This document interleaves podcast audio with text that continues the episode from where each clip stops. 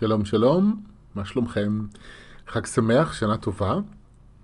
אה, אני החלטתי שאת הפודקאסט הפעם אני הולך להקדיש לנושא של הצלחה וכישלון.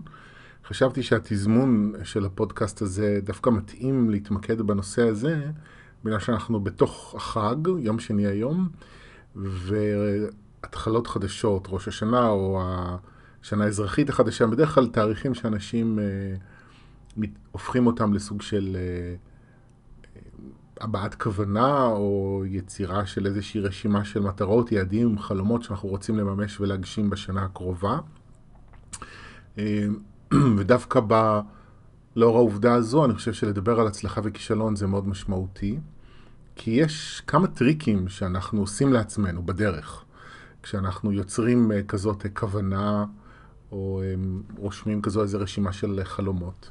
כלומר, מצד אחד זה דבר טוב, וזה דבר חשוב, כי זה בעצם ביטוי בעולם הפיזי לרצון האלוהי בהתפתחות. הכל נמצא בהתפתחות, הכל נמצא בשינוי. וההגשמה האולטימטיבית של הייעוד שלנו היא להשתנות. כמו שתואר אומרים, להתפתח, ובזה שאני פה בכדור הארץ ואני משתנה, אני בעצם מגשים את הייעוד הנשמתי או האלוהי בזה שאני עובר חוויות.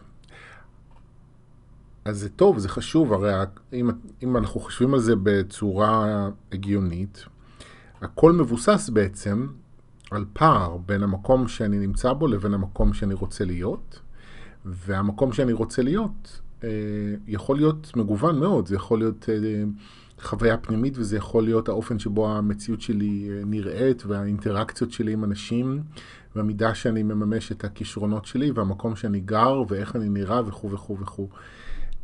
ככה בעצם נוצרת התפתחות, והפער הזה הוא מובנה. הוא מובנה באופן שבו אנחנו בנויים, והוא גם uh, זה שבעצם אנחנו פועלים כל הזמן כדי לגשר מעליו. אם אני נמצא כשיש לי בחשבון הבנק, אה, נגיד יש לי מינוס בבנק ואני רוצה לצאת מהמינוס. זה פער שאני בעצם רוצה לגשר עליו בין המקום שאני נמצא בו היום לבין המקום שאני רוצה להיות בו. אם אני בזוגיות שהיא לא טובה לי ואני רוצה לסיים אותה, או אם אני לא בזוגיות ואני רוצה להתחיל אותה, או אם אני בזוגיות ואני רוצה לשפר אותה, אלה עוד דוגמאות לפער. אם אני מתמודד עם איזושהי מחלה ואני רוצה להבריא, אם יש איזשהו כישרון שאני רוצה להתחיל לממש, למצוא עבודה בתחום הזה, או לקדם את העסק שלי כעצמאי ולממש את הכישרונות שלי, זה עוד דוגמה לפער, ובבסיס של הדברים זה טוב וזה חשוב.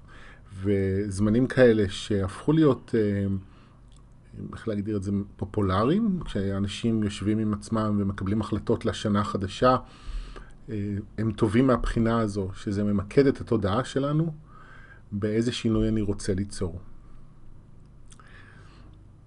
אבל אז גם מתחיל האתגר, שאני, אתם יודעים, אני הרי אה, מקליט את הפודקאסט, אני לא בא עם איזושהי רשימה מסודרת מראש, אז יכול להיות שיש כמה אתגרים, אנחנו נגלה אותם ביחד, כי אני הולך להתחיל לדבר בעצם על הדבר היחיד שאני חושב עליו, עוד אה, לפני שלחצתי על כפתור הרקורד, וזה העניין של אה, לוח הזמנים. אנחנו בדרך כלל באים להגשמה העצמית הזאת, או להחלטות החדשות לשנה החדשה, עם לוח זמנים. והלוח זמנים יכול להיות, אני רוצה עוד חודש להיות במקום כזה וכזה, יכול להיות שהלוח זמנים הוא עד ל... תחילת אה, ראש השנה הבאה, או תחילת השנה הבאה, ויכול להיות שלוח הזמנים הוא לא משנה מה הוא, הוא האתגר הראשון. זה מצחיק, כי בעודי אומר את המילים האלה, אני גם מבין מה האתגר השני, אה, אבל אני רגע מתחיל דווקא עם זה, עם הלוח זמנים. אני רוצה להגיע למקום ההוא בעוד פרק זמן. עכשיו, זה לפעמים טוב, כמו כל דבר, זה אין פה עניין של טוב ורע, אה, שחור לבן, כי הכל שאלה של איך משתמשים בזה. כי לפעמים זה טוב, זה מדרבן אותי. דדליין הרבה פעמים מדרבן אותי, אני מכיר את זה נגיד בעבודה שלי כעיתונאי, שיש לי דדליין לכתוב את הכתבה, אז אני יכול להימרח קצת, אבל כשיש דדליין, יש דדליין, אני חייב, אני חייב להגיש את זה, את הכתבה. אם קבעתי סדנה שאני מלמד לשעה שבע וחצי בערב, אז אוקיי, עד קצת זמן לפני זה יש לי עוד זמן אה, להתברבר, אבל יש איזושהי נקודה בזמן שאני חייב להתארגן, כי אנשים באים ומתחילה סדנה. וכן הלאה וכן הלאה וכן הלאה. יש חשיבות לדדליין, אבל הדדליין הרבה פעמים שאנחנו שמים לעצמנו בדרך, הוא בעצם מבחן בתחפושת. אנחנו בוחנים את עצמנו לראות האם אני אצליח, ואם אני אצליח, אז אני הצלחה, ואם אני לא אצליח, סימן שאני כישלון. וזה בעצם הוביל אותי למה שחשבתי בתור האתגר השני, אבל אני מבין גם את הקשר ביניהם תוך כדי דיבור, שמה שקורה זה שאנחנו יוצאים למסע הזה של הגשמה, של מימוש יעדים וחלומות ומטרות, מתוך הרבה פעמים, לא תמיד, אבל הרבה פעמים אנחנו יוצאים מתוך נקודת מוצא רגשית שאומרת, אני לא מספיק טוב, או שהמציאות שלי לא מספיק טובה. זה לא מספיק טוב לי, ה-X כסף שאני מרוויח, או המידה של המימוש של הכישרונות שלי, או האופן שבו הזוגיות שלי נראית, או המשקל שאני נמצא בו, או איך, כמה אהבה יש בתוכי. מה שיש הוא לא מספיק טוב. וזה שונה מ... אני רוצה יותר.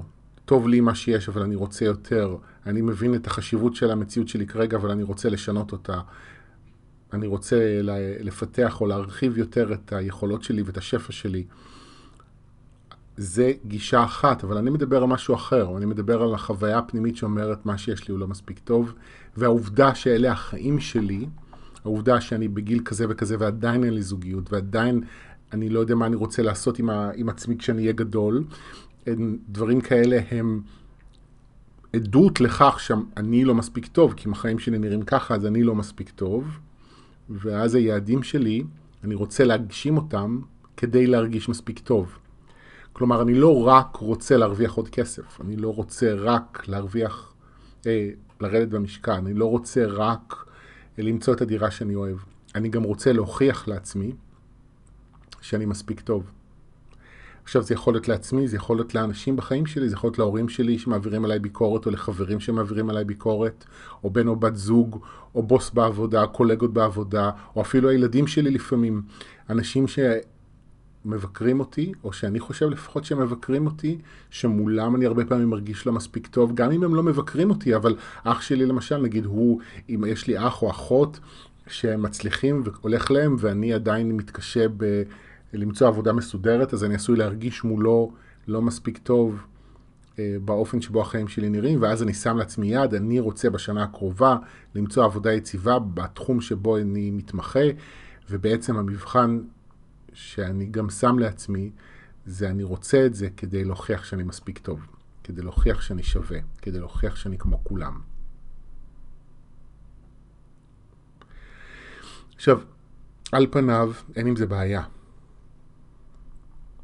אני לא אומר את זה כי זה עניין של רע וטוב, אלא אני מספר את זה כי אנחנו משלמים מחיר מאוד כבד על האג'נדה הנסתרת הזו שאנחנו באים איתה לתהליך של ההתפתחות שלנו. והרבה פעמים אנחנו לא מצליחים להגשים את הדברים, כי אנחנו קודם כל צריכים לחזור לטפל באג'נדה הזו, בצורך הזה שלי להרגיש מספיק טוב כמו שאני. עכשיו, למה אני צריך לטפל בזה? כי אנחנו, כי חלק מהותי מההתפתחות שלנו זה לרפא את הכאב לב שלנו. אני לא יכול באמת להתפתח ובאמת למצות את מלוא הפוטנציאל שלי בחיים אם אני סוחב משקולת בלב שאומרת אני לא מספיק טוב. כי לדוגמה, איך זה משפיע עליי? אני עשוי להרגיש לא מספיק טוב, ואז אני אומר לעצמי, אני חייב תוך שלושה חודשים למצוא את העבודה שתהיה תואמת את היכולות שלי. וזאת החלטה שבאה מהכאב שאומר אני לא מספיק טוב, בשילוב הרצון שלי לממש את הכישרונות שלי, אבל לוח הזמנים שנקבע, שלושה חודשים נגיד, לצורך הדוגמה, אבל ברגש אני בעצם צריך חצי שנה. עכשיו, אני לא יודע את זה שאני צריך חצי שנה, אבל אני מחליט, אני נותן לעצמי, מקציב לעצמי שלושה חודשים כדי להוכיח את עצמי. ואז זה לא קורה. ואז זה לא קורה, ואז אני מרגיש כישלון. ואני מרגיש לא מספיק טוב. ואני מרגיש שעוד יותר לא מספיק טוב מה שהרגשתי לפני זה, ואז אני כועס ומתוסכל ואני יכול להתייאש מאוד בקלות ואפשר להיכנס מזה לדיכאון, אה, גם מאוד בקלות. ואני עשוי אולי אחר כך אה, לעבור איזו תקופה של אה, מלחמה פנימית ושנאה עצמית וביקורת פנימית, ואחרי שהלהבות קצת יורדות ואני קצת מתאושש, אז אולי אני מנסה עוד פעם לשים את היעד הזה ולהגיע אליו, ואני שוב פעם לא מצליח באופן שבו אני מצפה שזה יקרה, בקצב שבו אני מצפה שזה יקרה. ואז אני יכול ליפול עוד פעם לאותו מקום, שזה כבר עניין של מרירות ושל שנאה עצמית. וזה יכול, כל פעם, כל נפילה כזאת יכולה להיות יותר קשה למקום יותר כואב, יותר uh, מלחמתי, והיציאה ממנו יכולה לקחת יותר זמן. וכך זה יכול להמשיך וזה יכול להמשיך. והסיבה שכל זה קורה היא כי אני מרגיש לא מספיק טוב, אני שם לעצמי לוח זמנים שאומר אני חייב בפרק זמן הזה והזה וזה להצליח.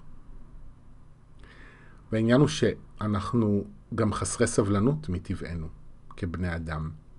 אז אנחנו מצפים באמת שדברים יקרו מהר, כי בראש אני מבין שמגיע לי ויש לי זכות להתפרנס מהכישרונות שלי, ואני מבין בראש שאני חשוב ושאני יחיד ומיוחד ושאין אף אחד כמוני בעולם שמסוגל לעשות את מה שאני עושה. יש אחרים שיכולים לכתוב, אחרים שיכולים לתקשר, אחרים שיכולים להקליט פודקאסטים על התפתחות אישית, אבל אף אחד לא יכול לעשות את כל זה כמוני. אז יכול להיות שאני מבין את זה בראש, אבל ברגע שאני לא ממש מבין את זה, ברגע שאני עדיין מסתובב עם ההרגשה שאני לא מספיק טוב, ואז יש פער, וזה הפער. ובפער הזה, איך אני אגיד את זה? יש קושי, יש uh, חוסר סבלנות, יש חוסר אמונה, ואני מנסה בכוח לדלג מעליו. עכשיו, הכוח, בכוח הזה, המאמץ הזה שאני משקיע, הוא הלוח זמנים. והוא יכול להיות לא רק הלוח זמנים, הוא יכול להיות גם האופן שבו אני מדרבן את עצמי ומכניס את עצמי למוטיבציה ועושה את הרגילים ושל דמיון מודרך ושל חשיבה חיובית כדי לגייס את כל המשאבים שיש בתוכי, כדי להצליח, אבל אני לא מגיע לדברים שאני רוצה להגיע אליהם, בזמן שאני רוצה להגיע אליהם, או בדרך שאני רוצה להגיע אליהם. ולכן, אני חושב שאולי האתגר הקשה יותר בדרך שבה אני עושה, שאני עובד עם עצמי, היא כשאני רוצה להגיע לאיזשהו מקום מסוים, אני שואל את עצמי קודם כל למה בעצם אני רוצה את זה. האם אני רוצה את זה כדי להוכיח שאני מספיק טוב? האם אני רוצה להוכיח, אני רוצה את זה כי אני רוצה להוכיח שאני כמו כולם, כי, כי אז אני ארגיש שווה וראוי להיות מי שאני במקומות שאני מסתובב בהם עם האנשים שנמצאים בחיים שלי? או האם אני רוצה את זה כי זה הלב שלי? כי זה התשוקה שלי, כי זה מה שיעשה לי טוב אם אני אגשים את זה. ואני כבר אומר, זאת לא שאלה פשוטה, כי הרבה פעמים זה מתערבב. יכולה להיות גם התשוקה שלי, ובתוך התשוקה שלי יש לי גם uh, רצון uh, להרגיש שווה, כי אני מסתובב בעולם ומרגיש שאני לא שווה. זה יכול להיות סיטואציה כזאת. ולכן זה נורא חשוב לברר. ואני משתדל לעשות את זה, אני לא תמיד זוכר, אבל אני משתדל לעשות את זה בכל פעם שאני רוצה לעשות איזשהו משהו חדש, איזושהי החלטה חדשה. למה אני רוצה את זה? האם אני רוצה לרדת במשקל כי אני שונא את איך שאני נראה, ואני רוצה להיראות בצורה שתגרום לי לאהוב את עצמי? או האם אני רוצה לרדת במשקל כי אני באמת מרגיש ב- בכל החלקים שבתוכי שזה כבר לא מתאים יותר?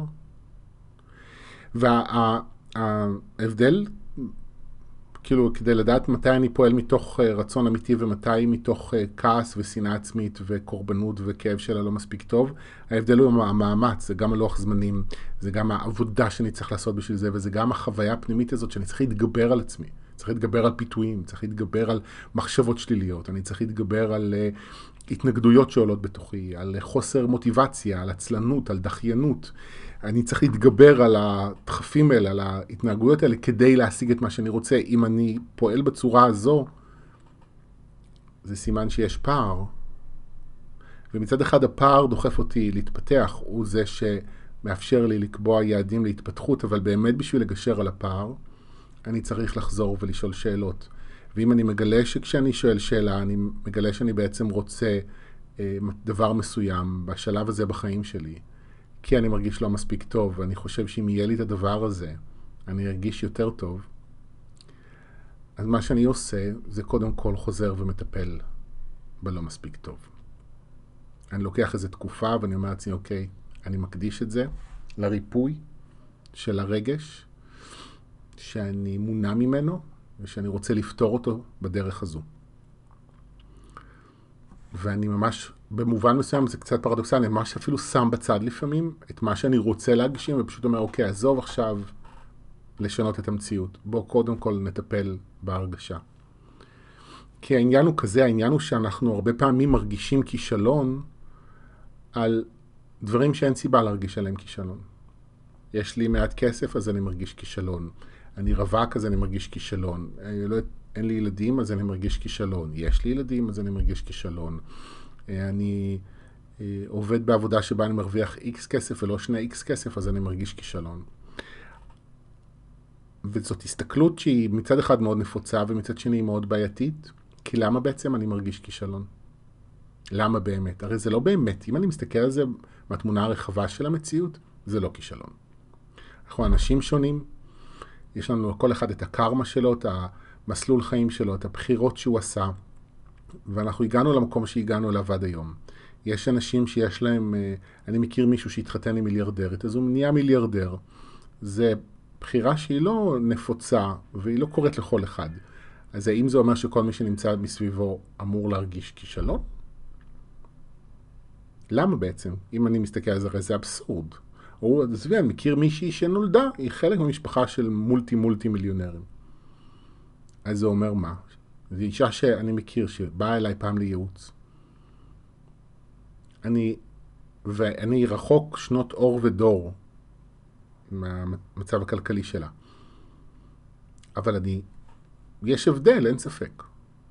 יש לי פחות, פחות זה understatement. אבל האם זה עושה אותי פחות? האם זה עושה אותי כישלון? עכשיו, בחוויה שלי לגבי עצמי לא. אבל אני פוגש את זה אצל אנשים לפעמים, שאנחנו תופסים את עצמנו ככישלון בגלל שלמישהו אחר יש משהו שלי אין. ואז זה מוטיבציה, אז אני רוצה להוכיח שאני לא כישלון. אבל כל העניין הזה של אני כישלון הוא תרגום מאוד מסוים, הוא פרשנות מאוד מסוימת למציאות, ולפרשנות הזאת אין קשר למציאות, אבל מצד שני, כשאני מאמין לזה ואני פועל מתוך זה, אני מייצר, אני יכול לייצר לעצמי חיים שלמים של סבל, של מסכנות ושל אומללות ממש. ללא כל סיבה. כי זה לא באמת שאני כישלון. זה שאין לי מספיק כסף בבנק, לא בהכרח אומר שאני לא מספיק טוב. אבל אם אני מרגיש, אם אני הולך בעולם ואני מרגיש שאני לא מספיק טוב, בהכרח יהיה לי, או לא בהכרח, אבל זה הרבה פעמים הסיבה שבגללה לאנשים אין כסף, או אין מספיק כסף.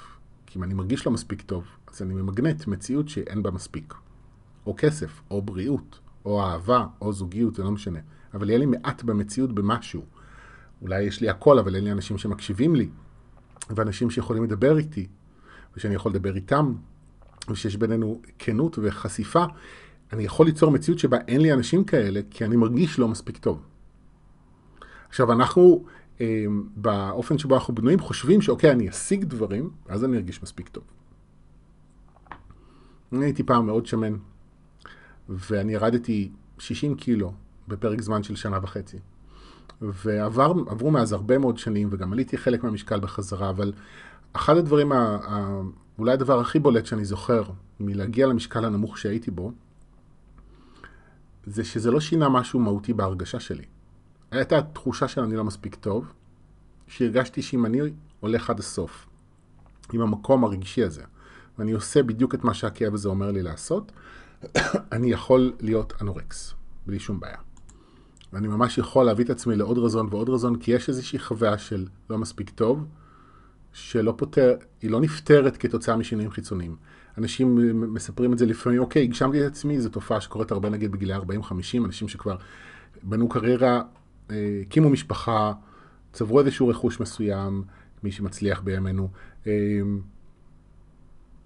ואז מרגישים איזשהו חוסר פנימי, איזושהי רקנות שלא, הם לא יודעים איך למלא אותה. אז או שמתמכרים לעוד ועוד מעולם החומר, או, שמת... או שיוצאים למסע חיפוש רוחני. הרבה פעמים קורה בזכות החוויה הזו, בזכות הפער הזה של אוקיי, יש לי, אבל בעצם אין לי. אז מה שאני עושה בדרך, אני מתחיל קודם כל לבדוק את האין לי, לפני שאני רץ לעשות דברים. אוקיי, או לפני, לפעמים תוך כדי, אבל אני שואל את עצמי את השאלות האלה, למה אני בעצם רוצה לעשות את הדברים האלה? מה באמת מניע אותי? והרבה פעמים אנחנו אה, מדברים בתהליכי הגשמה עצמית על הנושא של פחד מכישלון, אבל העניין הוא, מה זה פחד מכישלון? פחד מכישלון זה פחד מלהרגיש אני כישלון. אבל אני, מה שאני מנסה להגיד בפודקאסט הזה בין השאר, זה לשים סימן שאלה סביב התחושה הזאת של אני כישלון, ואיזושהי הצעה לבדוק את זה מחדש. למה אני מרגיש באופן שבו אני מרגיש? מי קבע שאני כישלון? מאיפה אני מקבל את התפיסת עולם הזאת? והאם אני מסכים עם התפיסה הזו היום? האם זה באמת נכון בעיניי? עכשיו, אלה שאלות שהן גם שאלות שאני צריך לשאול את עצמי במודע, זאת אומרת אינטלקטואלית, אבל הן גם שאלות עם משמעות רגשית. כי, וזה תמיד השלב המאתגר בדרך שאני עושה, כי יש את הכאב הרגשי שצריך לטפל בו, כי אם אני אומר, אוקיי, אז אני לא אתחיל עכשיו לעשות דברים כדי אה, אה, לא להרגיש את הכאב הזה, אז אני צריך לחזור אליי ולהגיד, אוקיי, אז בואו נכאב. וזה תמיד השלב הקשה והמאתגר, וזה אני תמיד אומר, אני אגיד את זה גם הפעם, אל תעשו את זה לבד. אני לא ממליץ על זה לאף אחד, אני מטופל סדרתי, קבוע, מכור כבר הרבה שנים.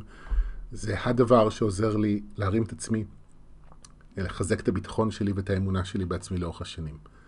אם לא הייתי מטפל בעצמי, גם לא הייתי מגיע לשום דבר מהדברים שהגעתי אליהם עד היום. שום דבר. ואני מטופל, אני גם לומד אצל ורדה המורה שלי, אז שאני בן 19, ואני מטופל בהילינג קבוע, פעם, פעמיים בשבוע, כבר 17-18 שנה, אני בן 43 עוד מעט, 42, סליחה. אמ, אז אין, אני לא הייתי מגיע לשום דבר מהדברים שאני מגיע אליהם אחרת, כי לכאב הזה של הלא מספיק טוב ושל הכישלון, לכל המקום הכואב הזה, זה ממש כמו לבחור להיכנס לתוך גיהנום פנימי. ואל תעשו את זה לבד. ואם אתם כבר בתוכו, אז אדרבה ואדרבה.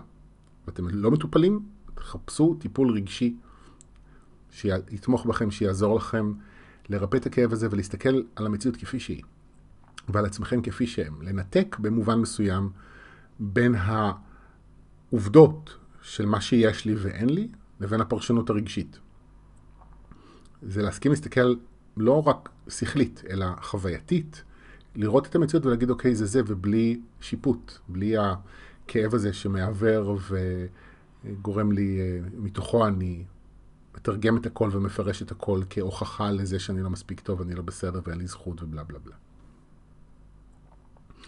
עכשיו, הדבר הנוסף שעשוי מאוד להתגלות בדרך, וזה הרבה מדברים, זה על פחד מהצלחה. כלומר, שזה כגורם שיכול לעכב אותי בתהליך. אז אם דיברתי עד עכשיו בעצם על הרצון, סוג של לברוח מהרגשות שלי, או לפתור את המצב הרגשי שלי בעזרת הגשמה חיצונית, כדבר, כסיבה שיכולה לפגוע בהגשמה שלי, אז יש גם את העניין של ההצלחה. ואני, דיברנו על זה, אני ושי בזמן האחרון לא מעט, וזה נושא שהרבה מעסיק אותי לאורך השנים. אה, אני זוכר שכששמעתי את הנושא הזה בפעם הראשונה, לא הבנתי, כאילו, זה לא הסתדר לי בראש. למה שאני אפחד להצליח הרי זה מה שאני רוצה, ואני מתוסכל שדברים לא קורים, אה, ואני כועס ואני מיואש, אז כאילו, איזה סיבה. אה, אבל אז מה שנתתי לשי כדוגמה ולעצמי, ואני גם רוצה לספר כאן, זה, אני זוכר את החוויה שלי לפני שהכרתי את שי, הייתי הרבה שנים רווק, מתוסכל, מיואש, חסר אמונה רוב הזמן, שאני אצליח להגשים את מה שאני רוצה. והחוויה והמצב שבו הייתי, הם לא היו רק חוויה. זה גם הניע חיים שלמים של דייטים ורומנים והיכרויות וסטוצים וכו' וכו'. ואז הכרתי את שי. וטוב לנו ביחד, אנחנו הרבה שנים כבר ביחד, ו... וזו חוויה אחרת בפנים, שיש לי רצון בזוגיות, ויש לי רצון בזוגיות מאז שהתחלתי לצאת מהארון, בערך בגיל 17, אני מחפש חבר רוב הזמן. יש את, ה, יש את החוויה של אני רוצה את זה, אבל זה לא קורה, זה לא מתממש כמו שאני רוצה, לבין החוויה של יש מענה לרצון שלי, ויש לי את הזוגיות שאני רוצה, וטוב לי בתוכה.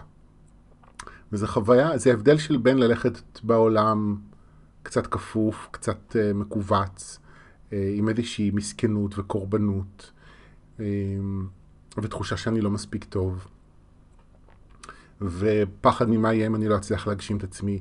ואיזושהי תערובת רגשית שמה שהיא עושה, היא מכווצת אותנו. אפילו פיזית, היא מכווצת, היא סוגרת. היא עושה אותנו קצת שפופים,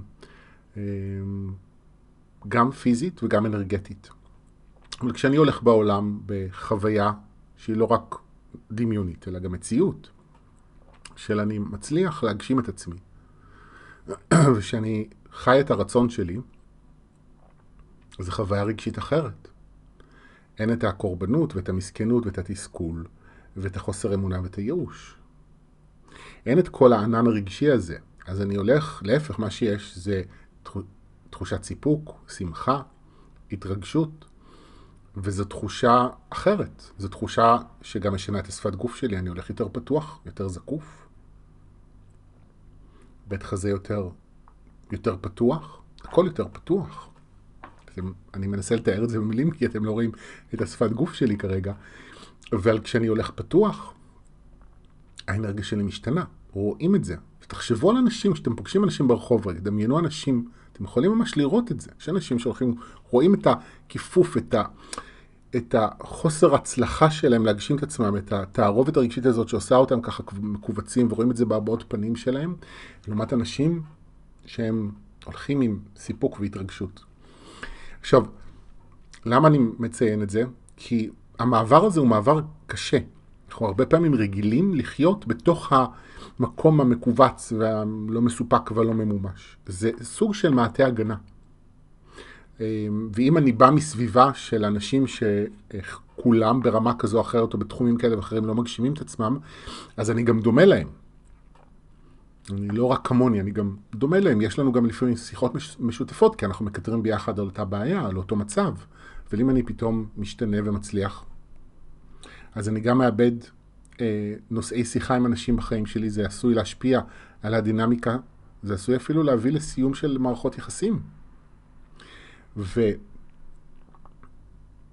עשוי גם להשאיר, זאת אומרת, האופן שבו אני הולך בעולם יותר פתוח, מעורר פחד מאוד עמוק מפגיעה.